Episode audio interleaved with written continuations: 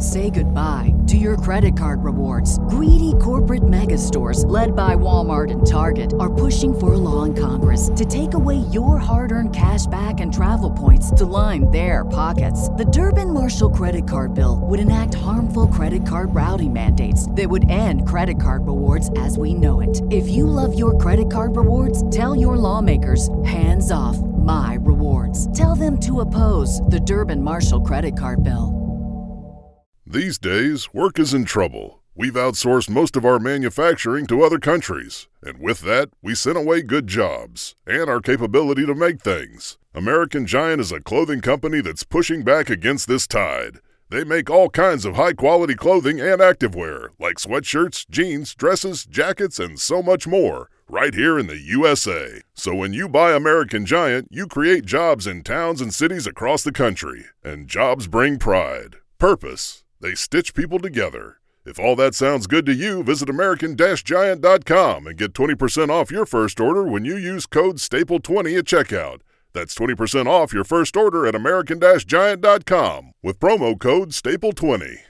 And calling American Express, I'm like, I'm going to need to raise my limit. And they're like, why? I'm like, well, I'm trying to have a baby and I'd like to at least get points. So when this goes south, I can go to Italy for a trip. Like, Exactly. That's my I first mean- question is like, do you take credit card? Because Yeah. um, Literally. I need the points. Your husband's gonna love that. if I turn 40 before this baby comes home, you're going to hear the scream from New York City Get me this baby, get me this baby. So today we are talking to a very special guest. So I've been introduced to Becky Fawcett recently from Help Us Adopt, and she is basically a fountain of knowledge when it comes to private adoption.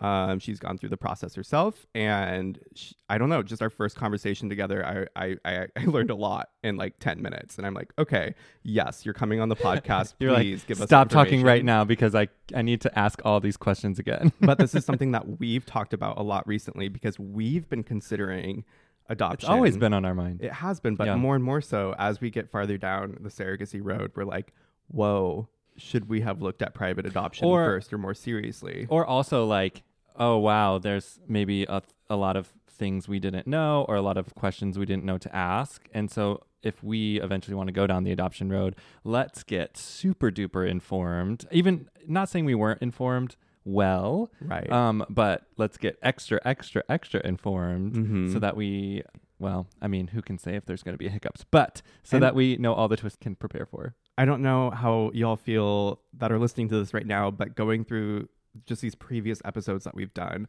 learning more and more about these different systems, I just feel more equipped um, and more empowered to make these decisions. And I think that's where what's led us to here of like, okay, let's talk to Becky.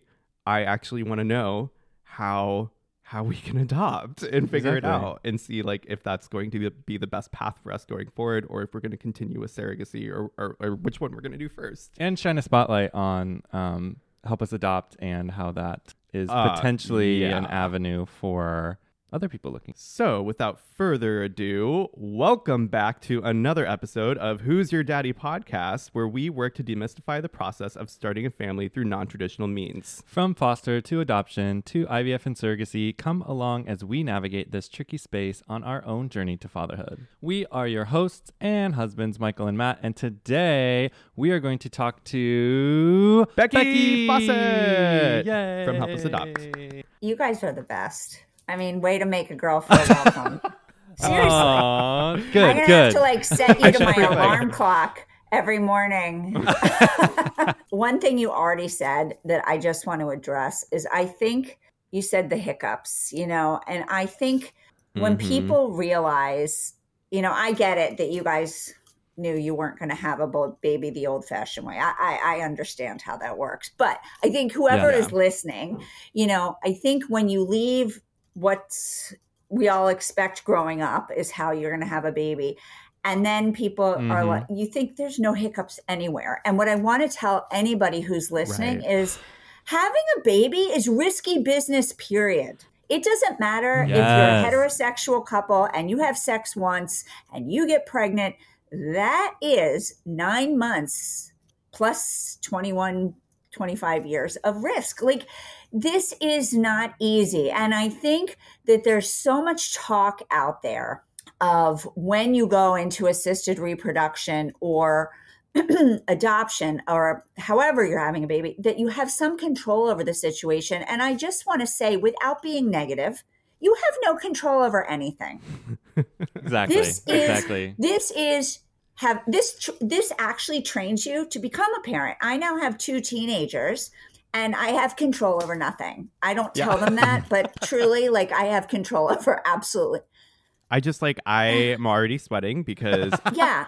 As soon as we start these episodes and we have these conversations, I realize again, yes, I don't have control over anything. But then again, I am a control freak. I am a perfectionist. Both of Like, us. It is in my blood. You, you have to check that at the door. I mean, I am total type A, controlling, domineering, whatever.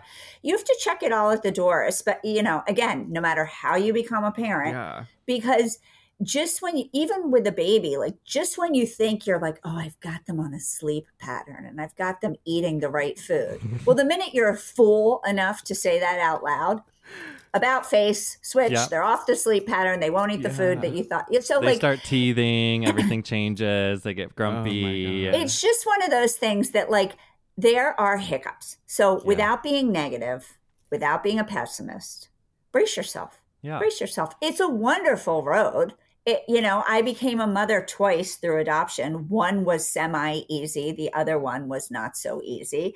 Um, and my kids are amazing every day. Like I wrote them a little note.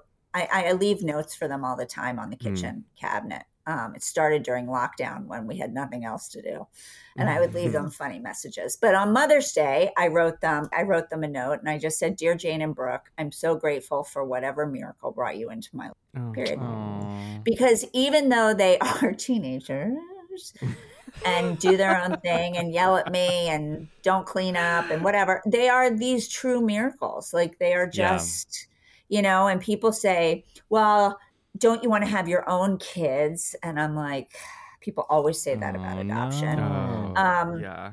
You know, and they are my own kids. Like it, Yeah. it that I think the is the biggest problem That's with what I keep adoption is is I think that people really are like, can I parent someone else's child? Mm. And like, yes. it's a little it's a little different than that, right? Like you're parenting a child that did not come from your biology Mhm. right. but you are that child's parent through adoption and they are your child through adoption and the weirdest thing about this and i always I, I- you know i'm not really a religious person let's check religious at religion at the door but Along with expectations and control and perfectionism. yeah we, we have a all at the long list of crap we got to check at the door but i believe in something Mhm. because these children i have to pinch myself that they didn't come out of my body Yeah, you They like you like forget you. about it. Probably. Yeah. I mean, yeah. and I don't forget about it in a disrespectful way to Right. adoption Oh, to their birth parents.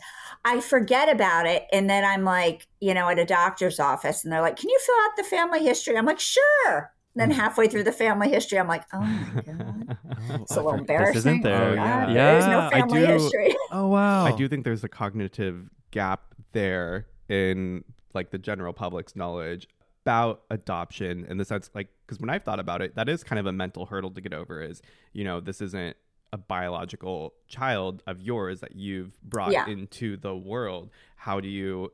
And and, and I want to address this um, maybe a little bit later because I do want to hear about you and, and Yeah. introduce you and hear where you're from. But like, how do you get past that mental gap of like, um, this is my child?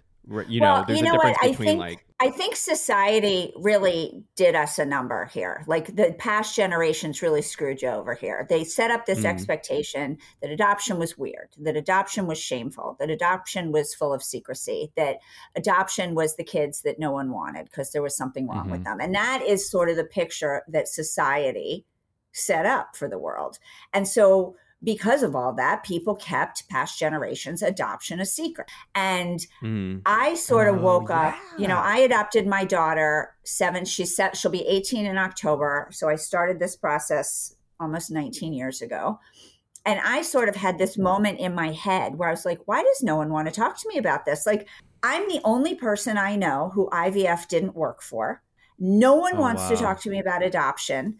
And this is how I'm going to build my family. So I decided to become this loudmouth blonde who all she started talking about was infertility, miscarriages, failed IVF, $82,000 in IVF bills, adoption, Yes. birth parents, open adoption, adoptions God. that get, you know, and I just decided that like these are human beings I'm adopting. Yeah. Right, exactly. They're going to be my children. These are not, you know, these are not unwanted children. These are children that are born into, at least in my situation, they're born into a situation that is beyond their control. Right. And in my Mhm. kids' situation, the birth mothers and birth fathers, they knew that they couldn't give this child what they wanted to. And talk about making a mature, Jesus, that what a decision Right. to make exactly. you know your world's spiraling but you make this amazing decision for the well-being of this baby Mhm. you know to say i can't give you what you really deserve and i found a family that can give it to you I think Right. you You brought up an important point of like just being cognizant of the fact that approaching adoption hmm, now we have that old perspective still affecting Yeah. us of you know adoption is shameful. It's- adoption is a secret something to hide something to not talk about something in the shadows. So i didn't i completely forgot about that notion until you brought it up and then i was like oh my god yeah.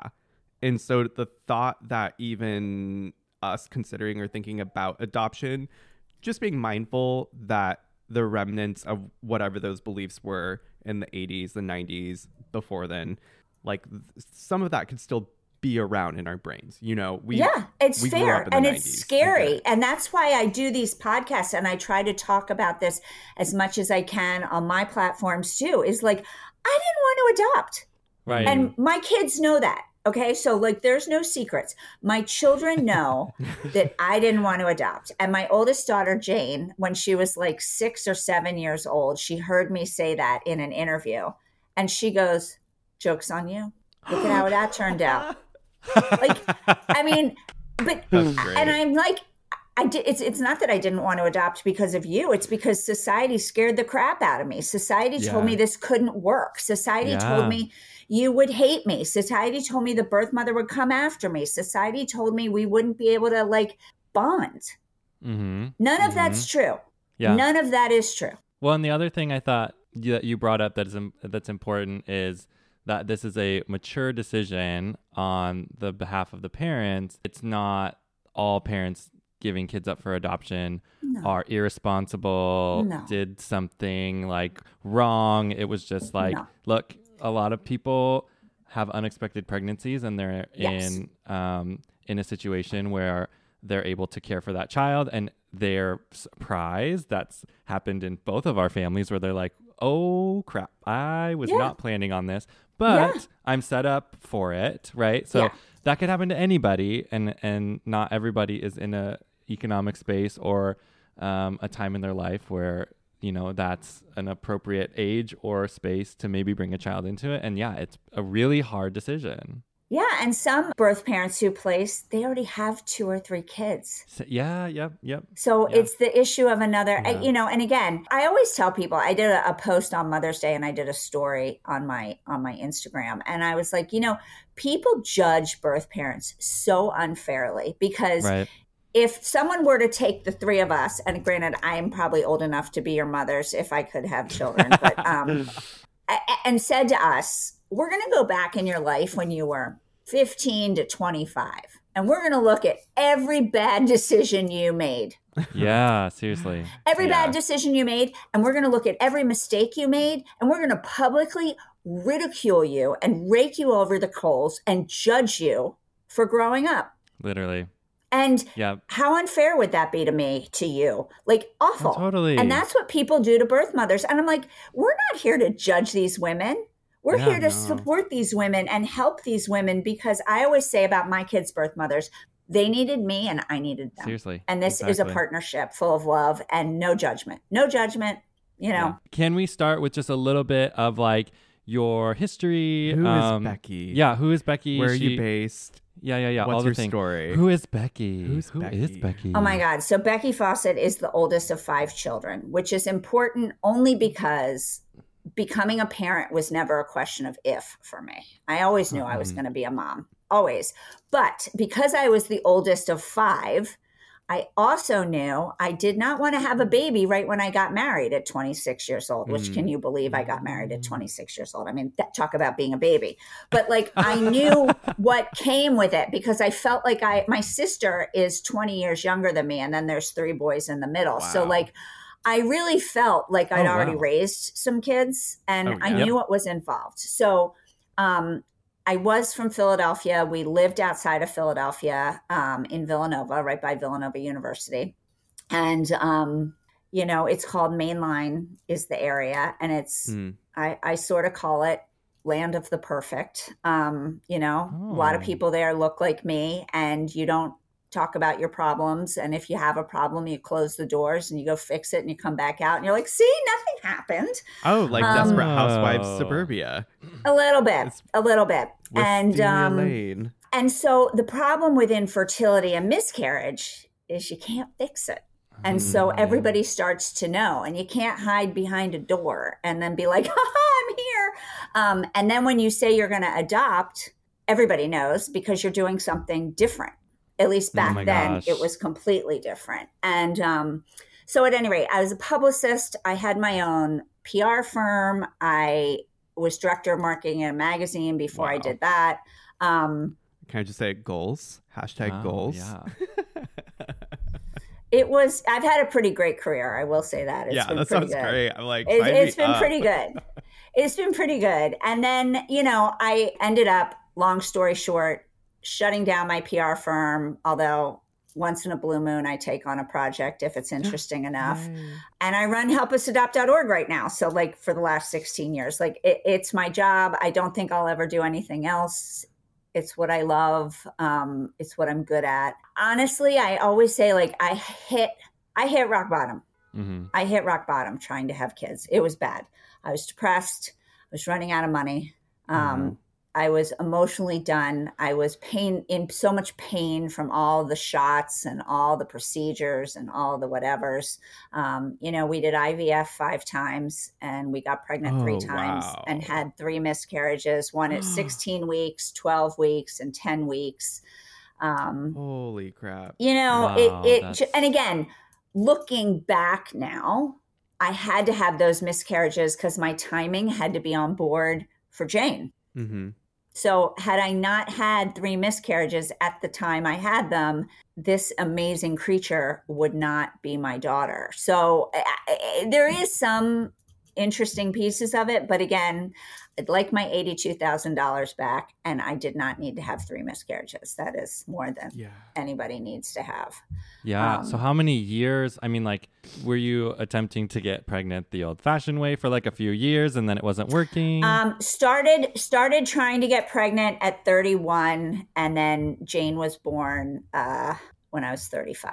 Four so it took me four yeah. years. Which again, people are like, "Well, it's only four, Four years." years, but five long IVF cycles. Yeah, I mean, it's, it's just awful. miscarriages It's just it's just awful. And then you know, then Brooke's adoption. Then we waited a little bit before we adopted Brooke, and then Brooke's adoption took two and a half years, which was ridiculous. So Hmm. all in all, I was. I kept telling the adoption agency with Brooke, I'm like, if I turn 40 before this baby comes home, you're going to hear the scream from New York City get me this baby, get me this baby, get me this baby. So Brooke was born when I was like 39 and three quarters. So um, it took nine years basically to have two kids.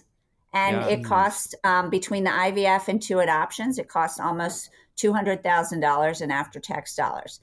And I know you guys Oh have my a different story too, because surrogacy is a whole different financial ball of wax. right. Um, but remember, right. this was 20 years ago. 13 and yeah, And Yeah, it was a long time ago. Like Yeah. you wouldn't expect, I don't know, private adoption to amount to that much. I know, I know you did it twice, but then Yeah. even wow, yeah, that's quite a bit of Yeah. money.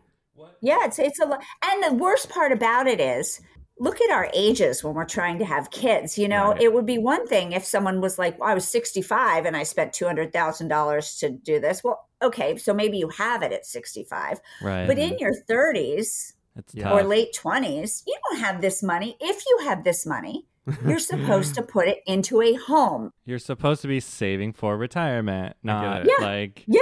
trying to spend every all last of, penny. all of your savings. And I mean, I'm 31 now, so I'm I'm kind of like starting at a similar age that you were in the sense of Yeah. attempting to start a family and have kids. Mm-hmm. So Yeah. yeah, I very much relate to the fact that like at this point in time, no, we're not made of money. And No. holy, And even if you are, expensive. at what point could you really afford all this? Right? Even at half a million dollars a year, can you really afford all this? I don't know. Ca- wh- Mhm. At what point can you just write the check and be like, I didn't even feel that? I, I Right. don't know. I mean, that's yeah. it's a lot of money. I don't know a lot of people who would be like, I could write a check for fifty thousand dollars and not care about it. Not many No. people would ever say that. That's a lot of money. My It is a lot of brain money. feels like it's hemorrhaging when I think about writing a check for fifty. Oh my god. I had like heart palpitations putting those It's so charges. stressful. Like and calling American Express, I'm like, I'm gonna need to raise my limit. And they're like, Yeah. why? I'm like, well, I'm trying to have a baby. And I'd like to at least get points. So when this goes south, I can go to Italy for a trip. Like exactly. That's my I first mean- question is like, do you take credit card? Because Yeah. um, Literally. I need the points Yeah. so that I can get a plane ticket somewhere after this because I am stressed. Whether it's Absolutely. adoption or surrogacy or IVF or whatever, use your credit card, Right. save up those points. But if there is a surcharge, because a lot of companies do a Yes, surcharge that's for the credit thing I was gonna use say. credit card; it's not worth it. do not pay three percent to get Oh my God, crappy no. airline points. That's that's Uh-uh. not smart. So what options like like what resources did you have when you finally like made the decision to pursue adoption? There were none. There were So how did you how did you like Uh, what did so you do? Was there a Google at that point? What year is this? Like like I, I first tried to find people who would talk about adopting and no one would. So that sucked. And then I went to my Mhm. dad, whose best friend from growing up is a lawyer. He's not an adoption attorney, but I was like, Dad, can you ask Albert, excuse me, can you ask Albert if he knows any adoption attorneys? And Albert actually did know an adoption attorney. And we met with him, this guy, and we loved him. So that became very easy. Now, in today's day and age, it's a little easier to find this stuff. But back in 2004, it, no one wanted to talk about this. It was so rude. It's just so rude because, you know, I, I still say it today. I'm I'm a little at war with the IVF world, and if I had mm-hmm. more time, I'd be a lot at war with the IVF world. And the reason I'm at war is not that I don't believe in it, not that I don't think people should do IVF. I told you follow your heart and your head Yeah. until you need to have another. Th- this is it. There's no judgment. You become a parent the way you want to. But 50% of the people pursuing adoption, I mean, IVF every year, will not be successful. So if there's 8 million Mm. people a year, Fifty percent of the people pursuing IVF will not be successful. if you go to the best doctor out there with the best lab, with the best everything, their success rate is 50%. Those are facts. yeah. Those are facts. Those are lab facts, live birth. So my doctor claims that he was successful because he got me pregnant three times. I think he's full of shit to say mm. that. I think that takes mm. some nerve to tell me you did your job. That's nice. It's not very sympathetic. Um, and that's my beef with the IVF world is like for the people you can't help or who run Mhm. out of money or who don't believe in all the drugs, which is a fair statement. Let's be honest. You you Yeah. put a lot of hormones into your body and other Yeah. drugs. Um, be kind. Be kind. Yeah. Point them in the right direction.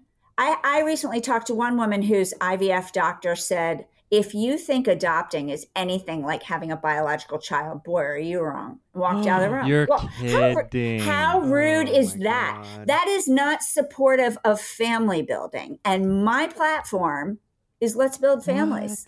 If you need so me rude. to walk you through, if you were to call me and be like, we're really at the end of our rope with with surrogacy, I Yeah. could actually have a very, you know, good conversation with you about let's talk it through. Yeah. Oh Let's gosh. let's be objective. Let's see if you're real. And I'm not a therapist. I'm not. I haven't been through surrogacy, but I sort of know innately the questions to ask to be like, are you at the end of your rope? And if you are, what are your options? And maybe you decide we're going to be a childless family. Well, that's okay. Some people do. Yeah. And let's support them. Let's support them for being that brave and bold to say that. That's my beef is that you can't just be after people to spend money with you on these procedures and not say to them at some point, this doesn't look good. I Yeah. know this woman, she can help you, she can walk you through how to adopt. Here's her website. Like, let let's educate people on this doesn't have to be so scary and you don't have to be alone. Yeah, no, absolutely. And I think that is like a microcosm of like I think the issue that we've seen being in healthcare, it's like what you spend at most places is what that person is going to make and we want Oh yeah, that's people to be um, as um, fastidious and conscious of what people are are spending and whether or not that's going to truly truly benefit help them. benefit them in like further their health. It's just tricky I'm being factual. Um, it's for the 1%. yeah Yeah, So let's be totally honest. Like, you know, it, it, there are people out there who I'm sure would love to do surrogacy. There's no way they could ever possibly afford it. So why No. would we make them feel badly about it, right? Like, or maybe they can't afford five or seven IVF cycles. Yeah Why would we make them feel badly for that? Why wouldn't we say, guess what? There are a lot of people in your boat and they Mhm. are living very happy lives as parents.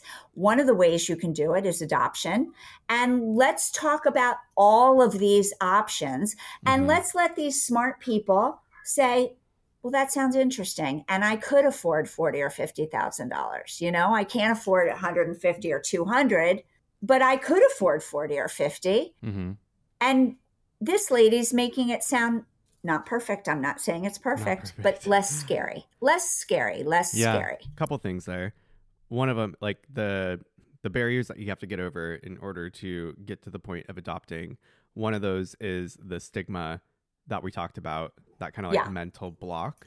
And Yeah. you were just talking about it just now with with how there's uh, maybe a sense of judgment and um, doubt placed on adoption of like, oh, well, that's not as good as having your own kid, Right. et cetera, et cetera. So that viewpoint in general is a barrier to get over for It's a huge barrier. adoption. And then secondly, there's not a lot of information out there. From what you were talking about, it was very difficult for you to figure out what your steps were or what to do when you were looking at going from um, the IVF route to adoption. And Yeah. that is a problem. And I think it's still a problem because it's not that there's not information out there on Google if you research and you really dig in, but just throughout the general public, talking to other people who have, have experience in adoption or like finding people who have experience in adoption. The other thing that scares people, in addition to this stigma, is the fact that they're like, okay, ready? This is what people say. Ready? Are you sitting Ready. down? I see you're sitting We're down, but are you really very comfortable couch But I'm puppy right preparing next to me so i'm okay You don't know what you're going to get. Mm, And what the, the bottom line here is mm, two I've things. heard that before. Um, having a baby through surrogacy is not playing God either. hmm There are risks involved there. You don't know what you're going to get. Now, Mm-hmm. can you guarantee through surrogacy that you, your surrogate is not going to do anything? She's going to eat well. She's going to go to the doctor. She's not going to smoke pot during her thing. She's not going to smoke cigarettes. Yes. Can you control those factors? Yes. But you cannot control genetics. Like you Right. can't. Things could happen. Right. I've had friends where it hasn't been a perfect surrogacy run and they were shocked, shocked, not expecting it. And again, having a baby, no matter how you do it, is risky business. So that Yeah. said, the second thing is, um, you know, in adoption, you make some decisions as adoptive parents. You can say, like, I cannot have, I can't go head on into severe special needs, known medical issues, um, whatever your thing is. And there's Mhm. nothing to feel badly about. These are choices in adoption that you do get to make that you can't handle necessarily. I, some people, like, I didn't adopt out of my race, I adopted two Caucasian children. I Mhm. get a lot of grief for that, believe it or not. It's ridiculous, the grief. But it's just like cares? being a gatekeeper for yourself, being You able know, to say, this is what I can handle, this is what I can do, and being honest. other people go head on into they're like i want to adopt outside of my race i want to adopt special needs i want to adopt a kid with a severe medical issue because i want to do that i'm equipped mm-hmm. to handle that i can take care of that and so i like to tell people like you know parenting is a lot of ups and downs but mm-hmm. in adoption you're not it's supposed to be a blessing not a burden so yeah, that was told to me. That phrase was told to me in the beginning. And and it's like personal so, responsibility, just taking ownership yeah. of what you can and can't handle. Yeah, that, that's part of it, you know. And, and being so honest I think with it's, yourself. Yeah, being honest with yourself knowing that you have those options and choices when you move forward in adoption and being able to and i think yeah. that's what also scares people is they're like someone's going to give me a baby with a congenital heart failure like no no no unless you go into it saying i want to adopt a child with a heart problem because believe me there are children with heart problems there are babies with heart problems that's not the road you're going to take because you get the choice you know mm-hmm. and so yeah so how did you feel received when you started talking to? I'm. A, did you use an agency? Is that is that kind of how the so I've used both. I, we used a private lawyer when we adopted Jane. We lived in Pennsylvania, and then when we moved to New York, um, it was adoption is state by state law, which is confusing. It's hmm, not federal mm. law, and so in New York, we used a large agency outside of this state. Um, and so I've done it both ways. And um, how you know. how did that private lawyer find a, a you know set of parents that were placing their child for adoption? How does that work? So way back then, there you know it's a little different now because of the internet. Um, but way back yeah. then, they placed they worked with a um, social worker. Lawyers cannot identify birth mother, so they have mm. to work with either social workers or now you see a lot of people self identifying birth matches um, on the internet, which is oh right, tricky. yeah, it's very tricky because of fraud. And and again, uh, if you're yeah. self matching, are you trained to do this? I'm very hesitant about this whole self matching. I'm not a huge fan because I think people go into it with no training whatsoever and this is a big deal mm-hmm. you know mm-hmm. screening birth mothers and asking them the right questions and knowing what to say and you know oh, you yeah, have to be... it's really tricky for many reasons but um, i don't want to jump too far off from one thing so anyway back when i was adopting they would advertise and like place ads in papers and people Birth would, parents? you know they put in their expenses paid which is a terrible thing but it's oh, true oh, wow. like yeah. birth mothers don't realize that they have options to be taken care of and that's another thing too mm-hmm. is that like if these women were educated sometimes as to like what adoption truly is that like it's open that, that you will be taken care of once you have a match for a certain period mm-hmm. of time mm-hmm. it's all got legal boundaries on it um, but like a lot of these women are struggling or they're homeless or they can't put food on the table and like you know they think that they're all alone in, in making this decision and what do they do and i think a lot of the time is that no one takes the time to they're human. Mm-hmm. They're human. They may be dealing with this unplanned experience. And as I always say, they may be living a life that you don't think is okay. It's not your place to say that, but you might mm-hmm. not think it's okay. They are human beings growing mm-hmm. another human being in them. Like, let's treat them with the respect and care that they deserve. Yeah. You know, I mean, it's so, a really. So, is there a, um, like a thought process or a stigma that, like, oh my gosh, I don't know if I could put my kid up for adoption because that would cost me money. I guess I didn't even think about that. I think, or like when I they... think some people think, I think birth fathers especially think that if they sign uh, general again these are some not all this all mm-hmm. my opinions are some not all but in the mm-hmm. past birth fathers have been hesitant to come forward because they think they're going to be held responsible in some way but that's not what adoption is that's mm. not what it mm. It's the transferal of parental rights. Sure. So, right. okay. you know, but it's better to have everybody involved, not only for their safety, like they have their own lawyer, we have our own lawyer, um, but it's really great for the child as the child grows up. And it's great for the birth parents. Like, you know, my children's birth parents get to watch their children grow up our, oh, I always call them our children. Yeah. It's not co-parenting, but I use the term our children. Right. Um, you know, I even with my younger daughter, her grandparents, I've seen them a couple times now. You know, grandmother Aw. came to me. She goes, For years, I just wondered if she was safe. That's incredible. You know, and I'm like, I'm so sorry it took us so long to find you. But I wanted her to make the decision Yeah. that she wanted to meet you. It wasn't my decision to meet you, it was hers. Um, but like that killed me. I was like, why didn't anybody tell you she was safe? Right? I know. of yeah, that's kind of bizarre. you know I, again it's it's a system and that's why we as adoptive parents and concerned individuals we have to make an effort to change this system you know we have to make an, Oh an effort to have a loud voice um, one of the things that i have done you know we were joking at the beginning that if you were calling and being like becky i think i'm going to adopt that's how this Yeah. conversation would go so I had a lot of those phone calls for a long time and they were very time consuming and it got to be too much for me to handle on an ongoing basis. Um, Right.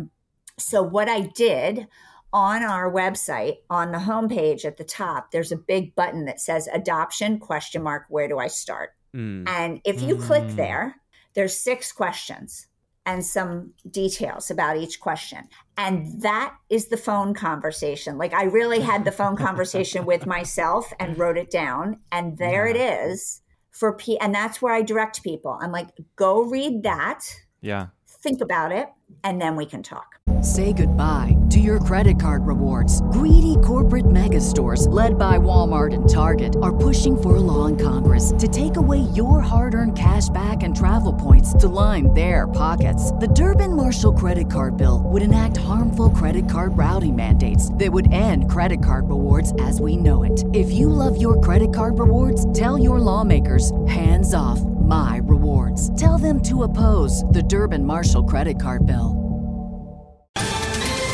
Ohio, ready for some quick mental health facts? Let's go. Nearly 2 million Ohioans live with a mental health condition. In the U.S., more than 50% of people will be diagnosed with a mental illness in their lifetime. Depression is a leading cause of disability worldwide. So, why are some of us still stigmatizing people living with a mental health condition when we know all of this? Let's listen to the facts and beat the stigma. Ohio, challenge what you know about mental health at beatthestigma.org. What is Help Us Adopt? And Yeah. what brought you into creating it? Yeah. Oh my gosh. What inspired you to do that? First of all, Help Us Adopt for Real, our mission statement, is an adoption grant program that helps couples and individuals with the financial cost of adoption. We give grants up to $20,000. Hmm. But the caveat, and Help Us Adopt has become a national community of adoptive families, um, a community of people who are looking to adopt. And we've become a resource for people who are looking to adopt and a shoulder to lean on. But the main thing that we do is we're a grant organization. But everyone wants to know like, why on earth did you stop having a successful public relations career and close down your business and do this? like, Mhm, did you always dream of doing a nonprofit? Like, what on earth happened? And the answer is this was never on my radar screen. Um, but You're like, I I, didn't want to adopt. t- I didn't want to start a nonprofit. no, but I here didn't I am. want to adopt. I didn't want to do any of this. And here I am loving it and thinking I'm never not way. doing Life anything. has a way yeah. of making Of it showing you what you really should be doing. So yeah. when we started to run out of money and we went into adoption, we had $40,000 left in our savings. That was it. And um, that was what Jane's adoption cost. And I had a moment where I was very aware that while I didn't want to write the check, I could. yeah. And I was very grateful for that moment. And then I started asking the question like, okay, so what do people in my shoes do if they don't have this? What happens? And the answers were really bad. I mean, it, it, uh, long. I don't want to waste a lot of time on it. It was basically like you made every bad financial decision ever in your life and really set Mhm. yourself up for financial destruction to have one child, or you lived a childless life not by choice, and that is a big distinction. I have complete respect for people who choose to live a childless choi- life. And I think that is a tremendous decision in our society because our society doesn't like that decision. Our society Mhm. thinks everybody has to have children. Um, but if you get the choice taken away from you because of money, that is where I started to sort of dig because I was like, well, that's not right. That's not fair. Yeah, there's too many children. There's too many children that need homes. So what what are we doing here? There's actually what like four hundred thousand something, four hundred thousand. That's Oh, just yeah. in foster care. foster That's just in foster, yeah. There's about actually upper- like there's actually like tens of tens of tens of millions of children around the globe who are homeless. Period. Mm-hmm. and living on the Wow. streets and living in orphanages and i mean the problem will unfortunately will never be solved but the problem we can make a difference It should be, yeah, it it can definitely make it better. Like, there's so many avenues to make this thing so much better and more efficient. There's a lot of and, people who want to have helpful. kids, and there are a lot of kids who want to have families. So Yeah. how do we make that? and money is connection? standing in the way so Oof. as a publicist i Oof. looked for an adoption grant program 18 19 years ago um, because i was going to take them on as a pro bono client and unfortunately this is where this conversation gets really good. Mm, ooh. I'm getting my coffee ready. Like, Get your coffee ready. This might Tell me, like Becky, champagne and margaritas. Like this this is where this call gets really good. Yeah. Yeah. I should have had a glass of like, yeah, something bubbly next to me. But this is where Yeah, this yeah, yeah. gets really good. And this is where unfortunately like for real, this is where I came to life as a human being at age 36. Um the adoption grant programs that were out there when I started doing research 18 and 19 years ago believed that a family was a white woman married to a white god worshiping a very Christian, I'm sorry, a white woman married to a, Married white, to a white man, man. worship. I know, sorry. A white It's god. Friday no, I afternoon. got you. I I'm exhausted. Your husband's going to love that. I know. a white god, woman yes. married to a white man worshiping a very Christian God. And they would specify how you were going to adopt. You were going to adopt by their Hmm. terms. And then they might give you $2,000 to help with this problem of $50,000. And it was just, it, okay. So So it was like, here's some pennies for being a very specific demographic. They, they they make you adopt by their terms. Oh yeah, like they would say, we will only help you if you adopt a special needs girl from China. Well, what if you don't want to adopt a special needs girl from China? What if you oh wanted God. back then Ethiopia was open? What if Ethiopia was your heart was set on? Or what if you wanted a domestic newborn baby? So, but that was actually not my initial issue. My initial issue was this is how we're defining family? Are you kidding? yeah. Like, What the heck? are you kidding? So, first of all, all these organizations, at least they would say, we don't support a single parent household, but they wouldn't even talk about the LGBT community and people of color. They wouldn't even have those words on their website. It was as if they had erased these communities from their mindset Yeah. of who Wow. I- mean, I was appalled, appalled. And everybody's like, "Well, you're a white woman and married to a white man. Why do you even care?" And I was like, Why do you "Oh my god, are you are you kidding? Just Are because you the rules don't apply to me doesn't make them right. This Yeah, is yeah. horrific. This is horrific. And I know what I look like, but I don't think I'm the definition of a family. Are you kidding me? I'm a family." I was so upset by how discriminatory these adoption grant programs were and they're legally allowed to it's like an insurance company like Why? an insurance company can deny coverage to anybody they want to um Oh my and God. these I just grant love that organizations there's like discrimination almost like written into law of like, oh Mm-hmm. yeah, you're a private company. Okay, Yeah. do whatever you want. It's like, you can terrible. discriminate. I just So don't weird. understand. It makes me so mad. i knew that family equality was a big deal 17 years ago 18 years ago so Mhm. i sat down and wrote the mission statement for help us adopt that we help everybody i mean it's Mhm. a little longer than that it doesn't say we help everybody but our main platform is family equality, focusing on obviously we help Caucasian heterosexual couples. No one has to write me an email Everyone's and complain welcome, about right. that. We help everybody. But every day I get up waving a huge stick and screaming for people of color, the LGBT community, and single parents. And I am Hmm. technically not a member of any of those communities. And that is becoming my life's work. A $20,000 grant is a lot of money. A $5,000 grant is a lot It's of a money. Like, of this is a money, yeah. pure gift. This, Mhm. I didn't want to create a loan. I wanted to be, you introduced me as the adoption fairy. Well, I, I am. I, I wish I had a to me. wand. Like I, yeah, I want to. I want to like clarify this. You give out grants. You give out Yeah. money to fa- to people who want to adopt. Yeah. Like Who are sitting at home going, how am I the hell this. am I coming up with another 15 or 20,000?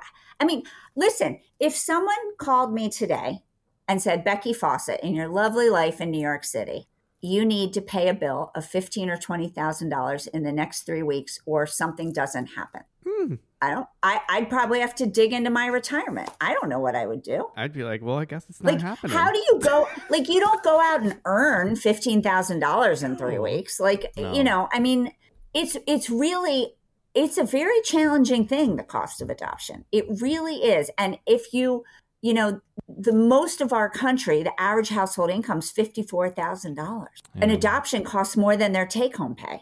Mm. Mm-hmm. But somehow these miraculous families are getting like three quarters of the way there. Are there still a lot of companies out there working in adoption that basically um, either explicitly or implicitly deny access to their services to minorities, LGBTQ Yes. communities, and people Yes. they would determine as not fit to be parents? Yes. based off Yes. of some other arbitrary factors. They yes, there are agencies and lawyers who will not work with certain groups for that exact reason. Still, I mean, when I started the Help Us Adopt, so that was back in 2007. I think there were nine states where LGBT adoption was illegal. And now Oh, that my has changed. God. So that's gone. That, that those laws have all been changed. But there are still adoption professionals that won't do it or that don't believe in like single black women becoming mothers through adoption or don't believe in Muslims adopting. I th- That's so bizarre. Is that mostly like religiously affiliated? the agencies specifically, a lawyer can very easily say, I, I can't take you on, I'm full to capacity. Because a lawyer is like a single person. So it's a little more, if you've got someone who's being discriminatory, it's a little easier to hide that way. Because a lawyer can only work, one person can only work with so many families at one time. Mm, mhm. But an adoption agency is built to handle a lot of families at once. Their business model is different. And they all hide their hatred behind religion. That's and what I was Because they'll wondering. take the money, but then they'll not. Some of them won't even take the money. Some of them will say flat out, we won't help you. And I've heard from You so many cannot people, sign up with us. People have gone through the foster system or a private adoption agency and have waited for years and years and years to adopt, and never it hasn't come through. They haven't gotten anything, and I'm Yeah, like, no, "How it's terrible." this? Well, Well, it's if- terrible. And then they're afraid to say anything because they're like, if I say anything, they'll they'll blackball me. And I always tell people like and one of my friends who's one of the good guys, she's an adoption attorney here in New York City. She gets so mad at me when I say this. I'm like, adoption professionals work for us. And she's like, please stop saying that. I'm like, I'm so sorry, but it's true. We are writing you very big checks. We are the customer. You are the service provider. I go, that doesn't mean that as the customer, I can doubt your judgment. But if I call you, you have an obligation to call me back. And there are a lot of adopt, and I go, not you to my friend, but there are mm-hmm. a lot of adoption professionals who will take three weeks to call one of their clients back. And that's not Ah, okay. no, like not. that's not okay. Or the social worker will just blow them off, blow them off, and not answer a question. Not okay.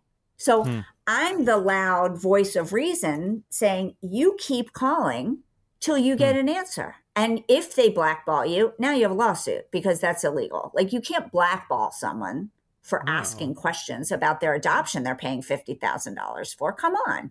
I mean, and I'll probably get in trouble for saying that out loud, but it's true. It's like you can't treat people like this. Yeah. Seriously. And there can But, definitely be a know- little bit of a power struggle between uh, between dynamics of agency and customer. you know and again if if a family's struggling they really don't think they have the power to say you must call me back but guess what Mm. they must call you back you have to be a reasonable human being like you know you can't be saying are you cooking me dinner tonight why haven't you cooked me dinner tonight um, but you can you can ask reasonable questions about your adoption and if nothing's happening which it did for me on the second adoption nothing was happening for months I needed to know why So I didn't lose my mind. And then you show Yeah. up at their house and you demand an answer. No, I'm kidding. And you demand Well, dinner. So I hate to say this, but I did tell Oh, my adoption actually. agency. I'm the crazy woman. I said, if you do not call me back, this is the third or fourth phone call I've left you in Mhm. 24 hours, I'm getting on a plane. And if you find me sitting in your office, you're going to be very like you're leaving You me no choice. This will not go well for you. I wish I had the guts to do that. Like my second adoption cost $63,000 and there was a period where no one would call me back. And you're like, That's so wait, what am I paying for? Why? Like, Like, what? are you kidding? You have to call me back. You're the service provider. Wait, can you um uh maybe do like a a very basic breakdown of like why adoption even costs that Yeah, much money? that's like question. I, I Yeah, think so- it's not we've a great talking about answer. So the number one thing is adoption professionals set the rate. Fact. So mm-hmm. if there's any Yeah, adoption right. professionals listening that don't like my answer, you guys set the rates and you guys have the ability to do this for less if you want to. Fact. But we're not asking anybody to work for free. We're asking people to be fair, right? Mhm. Um, the inherent problem with adoption is that there is no one, if we're talking about domestic adoption, the birth parent side, they're not paying their bills. Who's they're going to hire a lawyer? Are you kidding? They're not hiring a lawyer. So adoptive parents have to pay for both sides, and that's where it gets expensive. I have to have a lawyer for myself or the agency. Um, they need a lawyer. I need a social worker. They need a social worker. I have court papers. They have court papers. Once you're matched with a birth mother, you do, if they need support, whatever the state legal guidelines are, you have to pay that support. And then there's, if they have insurance, you pay the deductible. If they don't have insurance, those are big medical bills. You'd have to pay the medical bills. That kind of blows my mind a little bit to think think about. Like the the medical bills lands on the adoptive parents. Yes. And and the sad part is everybody wants to get paid. They don't care who it is. They're like the attitude is and again, if someone does, is listening who says, "God, that's rude." The attitude out there is Keep it real. someone's I'm doing quotes. Someone is paying this bill. That is the attitude out there. The attitude out there is not, "Oh my god, this precious child just came into the world and had nowhere to go and Right. let's let's work Welcome to this out." I'm just, capitalism. I'm just That's thinking not about the that. attitude. Like, hello. Mm-mm. Like, what's the alternative if nobody's like? So that's the thing Yeah. is that adoptive parents, whether or not they're going to be adopting this child, the baby is going to be born, and if at the hospital, like that's just going to happen. Sorry, I don't know if that bill's going to get paid or not, but like, how is that the adopted parent's responsibility? And, and again, you're not going to provide medical treatment to that woman giving birth. Women die during childbirth. Are you Right. kidding? Like, Yeah. of course you're providing care to that woman. You took I just think it's weird oath. that like if there wasn't an, an adoptive parent for this child, meaning no one's going to adopt this Right. child and they're just no parents. Mm, okay, that's fine. Nobody has to pay for the medical bill. Right. But Right, as as exactly. there's an adoptive mean- parent, they have to pay for the medical bill now. I've seen cases where families could afford the adoption, so to speak, and then they were slammed with birthing bill of forty or fifty thousand dollars. And then they were like, "How the hell do we pay for that? We already paid for a fifty thousand dollar adoption. Now we have a hospital bill of fifty thousand dollars." And again, that doesn't happen all the time, but right. But it can happen. It can happen. And then if you're adopting internationally, the orphanages stand in for birth parents. So there's a country fee and there's an orphanage fee and there's some shady other stuff that happens where And you're I think told to we- bring cash to the We country. heard that and countries that uh, LGBTQ plus people can adopt from specifically at this time are only Colombia and South Africa. yes, abroad. that is true. That is true. Mhm. and Which that's is- been true yeah, for some different. time. It's very Yeah. different. Countries have like China is closed now and will in my Mhm. estimate will never reopen. Um, but China Mm-hmm. had um, an obesity rule for for adoptive parents and a What? yeah a, a body Oh what is it a BMI? They have a BMI rule.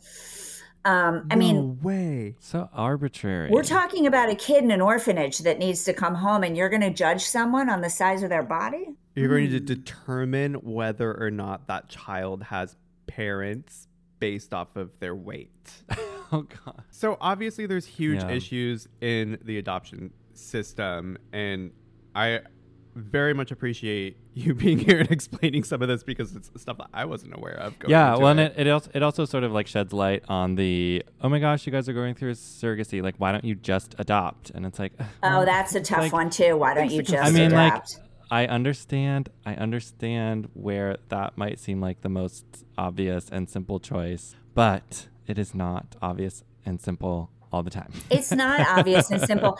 A- another question I have is how do how do people separate the good eggs from the bad eggs when it comes to adoption agencies? I know because when you go on Google and you're just like adoption, No, and you there's, like, can't- no, no, no, no, no, no, no. recommend to people? thousand. No, do not. Everybody listening, everybody listening. If you take one thing away from this very long podcast full of information, do not Google how to adopt. You will hide under your bed and hyperventilate and cry, and you'll be like, I can't do this. Mhm. There's a Too lot of me. negative voices in adoption, and they're all keyboard cowboys, and they're all out there. Mm. And the good voices are not getting engaged in that, and the good voices are not as vocal as the bad voices. So that's the first thing. The other thing is this: you got to be aware of the wool. I call them the wolves in sheep's clothing. Um, there are really good people out there. Um, we have an adoption professionals council on our website, which is in the link adoption. How do I get started? That I told you all about. Um, Mhm. You know, and and we can start there. And if like I've had LGBT people call me and be like, "Can you tell me four agencies that specialize in LGBT adoption?" Yes.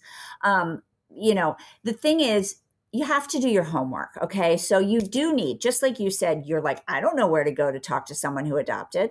And usually, every, I tell people, once you decide you at least want to even look at adoption, start talking about it because I'm telling you guys, Michael and Matt, right now, you Yeah. absolutely know people who've adopted or who are adopted or who have already, you, you absolutely do True. but you true, haven't yeah. talked about it enough. So these people haven't come out of Right. the woodwork. And the Yeah. minute you start talking about it, you're going to be like, I cannot believe I've been friends with you for 10 years and you never told me you were adopted. And I didn't know. Yeah. I didn't know. Yeah. I think when you mentioned Um, that, I'm like, so yeah, there that's the first thing. Quite a few people, but haven't talked to them about it. Do your homework. Like, call an agency or a lawyer and be like, Do you work with gay men who are adopting? And when they take a pause, you say, Thank you very much. Have a nice day. And then you keep Hmm. going until someone's like, Yeah, we have five couples in at the moment. Would you like to talk to them? Because Yeah. people uh, once you're in it we want to talk to other people. So ask them for a referral or ask brian at gays with kids for a referral Yeah. or come to help us adopt and be like do you have a gay family who's been through it that we could talk to? Or whatever your case may be. Um, but that is true. Like you do like if you are um, whatever category of family and you call a christian agency that specializes in white heterosexual couples and that's not what your family looks like that is not the agency for you and Right. that Mhm. not that it's okay but it's okay keep moving Right. there Do are you know there are adoption professionals agencies like there are even like oh in well the U.S. I mean, like, anybody can set up a shingle Right, exactly. That's that's that's the tricky thing with that's the tricky thing with I think surrogacy agencies as well is like that there's Yeah. there there can be Yeah. so many and they Well, can be big ones, anybody small with a ones. here's the deal And a website. Here's the problem, and I'm glad you looped surrogacy into it because it's fair criticism of all of it. Same with IVF. There's money to be made. Exactly. God, yeah. I know, There's money to be made. And these people, I loop myself in these people, are desperate to be parents. They'll do anything. Do you have do you know any states um specifically like there are some states that are like in general no matter who you are no matter how you identify um they're just like not good for surrogacy um are there certain states that are just like these are just not, not they don't have great laws on the books for adoption and so like maybe if you live in these states like just be aware of that well so New York is literally tricky. New York New York is is, really hard. You know, I I wouldn't say there's any bad states to adopt, but where Okay. adoption is tricky, where adoption is, you just have to know the laws. Like yeah uh, you know there's there's the quad a it's the american association of adoption attorneys that's a good group you can go on their website you can search by state and then within that i mean but they that's an association so their members police themselves if that makes sense. So if there's Huh. a member who is not acting ethically, the other members will have them removed from the association. So, like, that's a really Okay. good place to look. And you can look geographically. And I tell people, like, you know, ha- you have to. People are like, well, I don't want to spend six hundred dollars for the two hundred for the two hour consultation fee. I'm like, well, you have to. And if you can't Right, spend six hundred dollars to learn about adoption with the right person, then you're really not going to like the bill of fifty thousand dollars that you Hmm. get at the end of the day. Like, Yeah, that's It- true. no one can work for free anymore, and that is understandable Yeah. it's understandable. And Right. most of these attorneys, if you book the two hour session for like $600 or whatever it is, if you hire them, they typically credit you. One thing that came to mind just before we close out is that I often kind of mix the thoughts between the foster system and private adoption. Um, I kind of like mix those worlds up in my mind. Uh, I was wondering if you are able to help differentiate those of what is the difference between private ad- private Yeah. adoption and like And foster public. care, foster to adopt. And. I think they sort of Yeah. have a little overlap, Overlap, once but you I actually start signing the hear just, like, papers. how to- Yes. how to Yes. I mean, in the end, you adopt a child, but in the foster to adopt, the foster system was designed and functions to remove children from a not safe or unstable environment and puts them in a foster situation that supposedly is safe Mhm. until the biological situation can take them back home until they can be reunified with their biology. Mhm. The guidelines for that, again, are I'm being factual. No one's going Mhm. to like this one either. They're loose. They're loose. They're loose. Um, you know, you have a lot of situations that make you uncomfortable because of behavior and criminal activity and drugs and things like that. But the kids go back because in the foster care, well, in the adoption in general, blood trumps adoption. right. Um, and I was told that many times going through the process. And um, so the problem with foster care is that the child can be removed from your home. Mhm. That's a hard thing. Um, some people are wired for that, some people are not, because the flip side is fostering is free and adopting through the foster care is free. And if you adopt, you end up getting a monthly stipend until your child is 18 or 21. The Mhm. stipend is meant for the child, not for Mhm. you. It's for Correct, the child. correct. It's Right. to cover Um, expenses that you yeah, incur of because you're trying to feed and Yes. clothe a child. And, and yeah. yes and so you know it's a really great thing. There are as you said over 400000 children a year in the foster care system. I do not know. So here's where it gets tricky. People want babies. Hmm right, That's and a not lot of really- them are not. it happens. It happens in the foster care system um, but it's rare. And what truly the children that are truly available and have been um, um, the papers have already been signed from their biological parents and they're available for adoption are teenagers and they're teenagers who have been through hell and back again hmm and Mhm. not everybody is up for that it's Mhm. it's another reality of adoption So, what would you say to uh, prospective par- people who want to be parents and want to start a family and want to adopt, and they might be, um, you know, having some questions about finances and and how, Yeah. like, how do they look into applying for a grant through Help Us Adopt? what we've really tried to make Help Us Adopt be is a fully transparent website driven organization. Mhm. So, yes, we are here. If you have a question, there's an info email on our website, and you are all more than welcome to email there. You will get a human response. We're on social media. I'm on social media. You will get a human response if you message us there too. I always say, as long as it's kind, I don't Yeah. answer don't answer angry emails. Um, everything's on our website. The application is online. It's free of charge. There's no there's no secrecy here. We have an FAQ page. We have a guideline page. We have testimonials. We give grants up to twenty thousand dollars. We have our deadlines out there. I- you know it. And again, if you look at that this year and you're like, "Oh my God, I I, I, I can't make the last deadline. I'm not going to." We're here next year too. We're not going anywhere. This is an ongoing. That's you know. I have built this thing. We're not going anywhere. But applying too early doesn't help you either. Like that's Hmm. we're not startup money. You need really need and again, if you have a question of whether you should apply now or wait till the next grant cycle, Email. email info at help us adopt and say this is where I am. I might be too early because, you know, we don't have enough money to give away.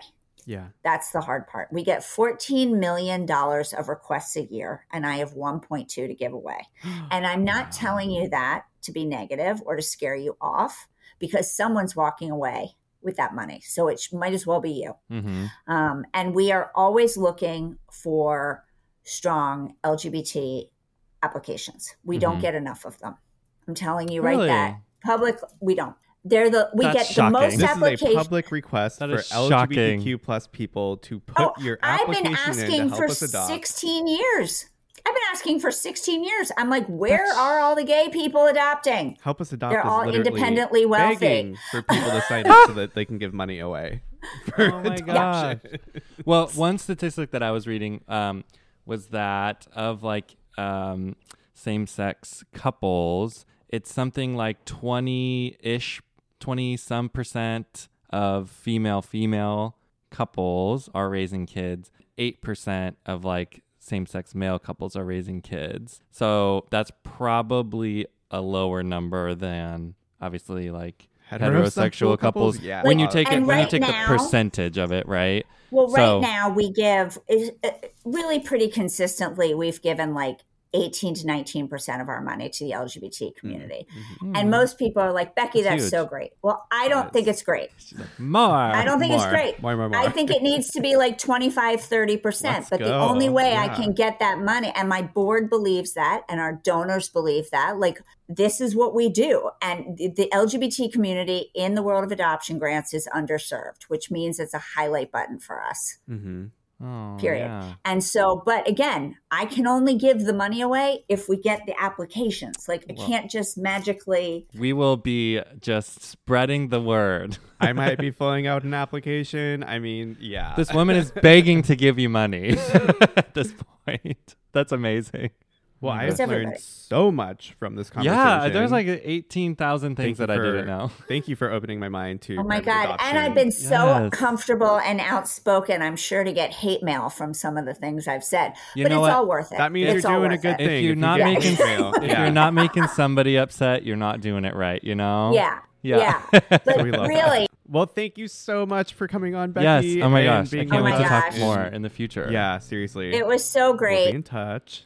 We're all in this together because none of us are having babies the way we thought we would when we were kids. None of us Yeah. are. So that puts us all in the same boat. And I said, think the sooner we all realize that, like, it doesn't matter who you love. It, if you're in this, like, I'm going to have a baby a different way, we need to support each other. Yeah. Yeah. You know, that's just the, that's just it. Okay, so what do you think? Oh my gosh! Well, you heard it here. If you're a gay couple, go apply for a grant. Get Yeah. get some babies. Um, no, that Just that's kidding. pretty incredible. I had a lot of questions answered, and I'm processing. I think Michael, you and I both do want to adopt in the future, and Mhm. we're still trying to determine like what that timeline looks like and whether or not we're gonna go to foster to, to adopt private adoption or yeah. I mean, there's so many things to consider finances Each- being one of them and that's why I think it's so it's so nice to to have somebody like Becky who's who was like, I see this. This is messed up.